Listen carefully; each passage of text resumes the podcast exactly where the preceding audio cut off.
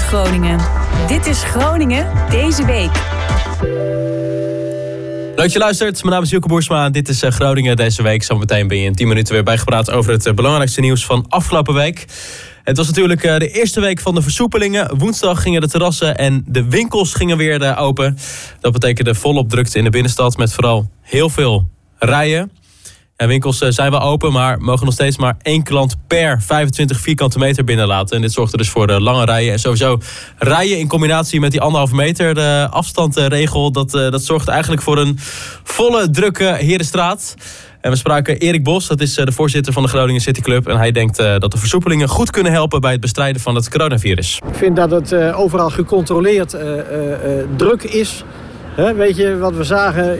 Gatenkaas vorige week en de week daarvoor. Hier een beetje druk, daar een beetje druk en hele grote stukken leeg.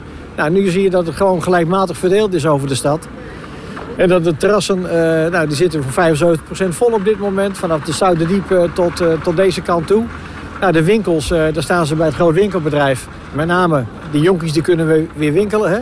Bij de Zara's en, en, en, en bij de Stradivarius, bij de Monkeys. Daar staan ze in rijen te wachten, maar het is wel gecontroleerd. We hebben overal weer uh, met de gemeente strijping aan laten brengen van die witte lijnen. Dat de mensen zich langs de gevel opstellen. En uh, ja, daar houden ze zich over het algemeen goed aan. En verder is de, de controle bij de deur ook, uh, ook goed. er wordt goed gekeken of er ook nou, tot zoveel, zoveel mensen mogen naar binnen. Niet meer. En daar wordt goed de hand aan gehouden. Vanaf het begin is dit natuurlijk een duivels dilemma geweest. Uh, aan de andere kant is het wel zo dat uh, inmiddels uh, ruim 5 miljoen mensen gevaccineerd zijn.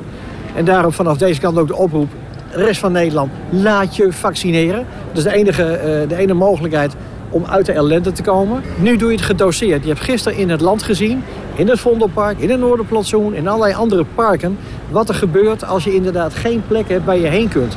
En nu kun je gedoseerd kun je een terras bezoeken, je kunt gedoseerd een winkel in en dan spreidt het publiek zich. En ik denk dat dat van het grootste belang is. Op het moment dat uh, de massa zich kan spreiden, dan is het altijd te verkiezen boven te veel massa op één plek. Want dan is de kans op uh, infecties veel groter. Dus ik denk dat dit uh, alleen maar bij kan dragen, als je gecontroleerd weer open gaat met z'n allen, bij kan dragen tot, tot de volksgezondheid, tot een betere volksgezondheid in Nederland. Ja, de winkels dus weer open en ook uh, de terrassen die gingen open. Afgelopen woensdag om 12 uur mochten de terrassen open gaan. En ja, de omstandigheden waren ook goed. Het was uh, lekker weer, zo'n uh, 14 graden. En eigenlijk binnen 5 minuten zat de binnenstad wel vol. We zitten al een jaar te wachten om lekker weer terras op te kunnen. Ja. De bitterballen, gewoon ja, alles. Ja, ongelooflijk lekker. Het is voor het eerst in zes maanden dat ik weer getapte biertjes drink. Dus dan, daar word je wel heel erg gelukkig van. Voor jou? Ja, eh, voor mij is het de eerste keer dat ik in Groningen op een terrasje kan gaan zitten. Want ik woon hier pas net. Uh, dus ja, het is best wel lekker. Het enige wat ik niet begrijp, waarom dit een maand geleden niet kon. Als je kijkt, iedereen zit mooi uit elkaar. En waarom kon dit nou een maand geleden niet? Als je dan ziet hè, wat in het Vondelpark gebeurt of hier in de, in de Noorderplantsoen. Allemaal, allemaal hopen mensen, keurig georganiseerd. Je scant in, dik voor elkaar. Had een maand geleden ook gekund.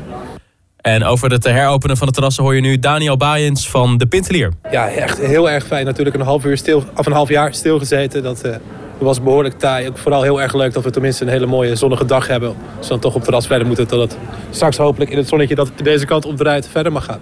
Ik denk niet dat het per se financieel heel veel helpt. Ik denk dat het mentaal heel veel helpt. Het is goed voor het personeel. We blijven allemaal een beetje fit zo.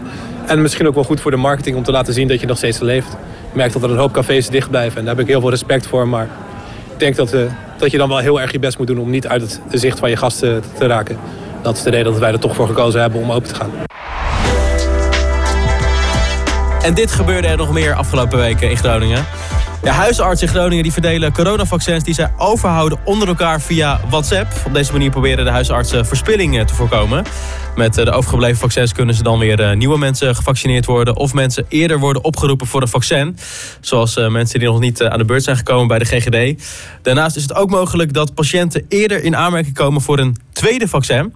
En hierover hoor je nu huisarts Chitte Verbeek van Buren. Als je dan nog overhoudt Ehm, nou, dan hebben we natuurlijk nog een, eh, een, eh, eh, een, aantal andere huisartsen hieromheen. En die andere huisartsen, wij zitten met elkaar in een soort WhatsApp-groep. En daarin bespreken we van, ja, zijn er nog tekorten of zijn er juist vaccins over? En zo proberen we het uh, spillage nog verder omlaag te krijgen. Ehm, en als er dan ook nog overblijft, Dan hebben we eigenlijk ook nog de backup dat we zometeen de tweede prik moeten gaan geven. En die tweede batch, dus dat grote aantal vaccins wat we dan zouden krijgen, dat krijgen we pas eind juni. en er zijn natuurlijk wel mensen die zouden het graag eerder willen krijgen. En dat kan ook volgens de fabrikant. dus overblijfselen hiervan die kunnen we gewoon de, de tweede prik alvast toedienen. Nou, het was eigenlijk een beetje improviseren. Ehm, want we hadden erop gerekend dat we dus ook de risicogroepen onder de 60 uh, mochten gaan vaccineren. Dus daarop hadden we eigenlijk ook besteld. Um, en toen dat uh, niet bleek te mogen, toen hebben we dus eigenlijk heel snel geïmproviseerd. Toen hebben we gedacht, nou dan moeten we toch iets, iets doen met die vaccins. En hebben we snel besloten om de mensen boven de 65 uit te nodigen. En mag dat ook? Zeker, ja zeker. En het is aan de patiënt zelf hè, of hij zegt ik wil nu alvast het AstraZeneca-vaccin hebben. Of ik wil de oproep van de GGD afwachten. En dan is dat meestal met Pfizer dat ze dan worden uh, gevaccineerd. Uh, hoe is de opkomst van de mensen die je uitnodigt en die daadwerkelijk voor een vaccinatie komen? Is dat hoog? Ja, uitstekend. Boven de 90 procent. Ja, ja nog, nog beter dan de griepvaccinaties. Ja. Weinig wantrouwen.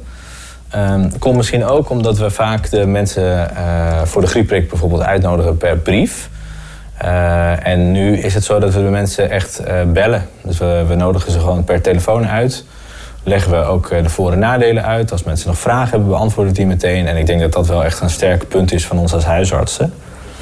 en dat zal denk ik straks, als we ook de 60 minners dus de mensen die onder de 60 uh, moet gaan selecteren en uitnodigen, dan zal dat misschien ook wel kunnen helpen. En tot zover Groningen deze week. Abonneer op deze podcast via je podcast-app. Je kan natuurlijk uh, volgen op Spotify en een recensie achterlaten via Apple Podcasts.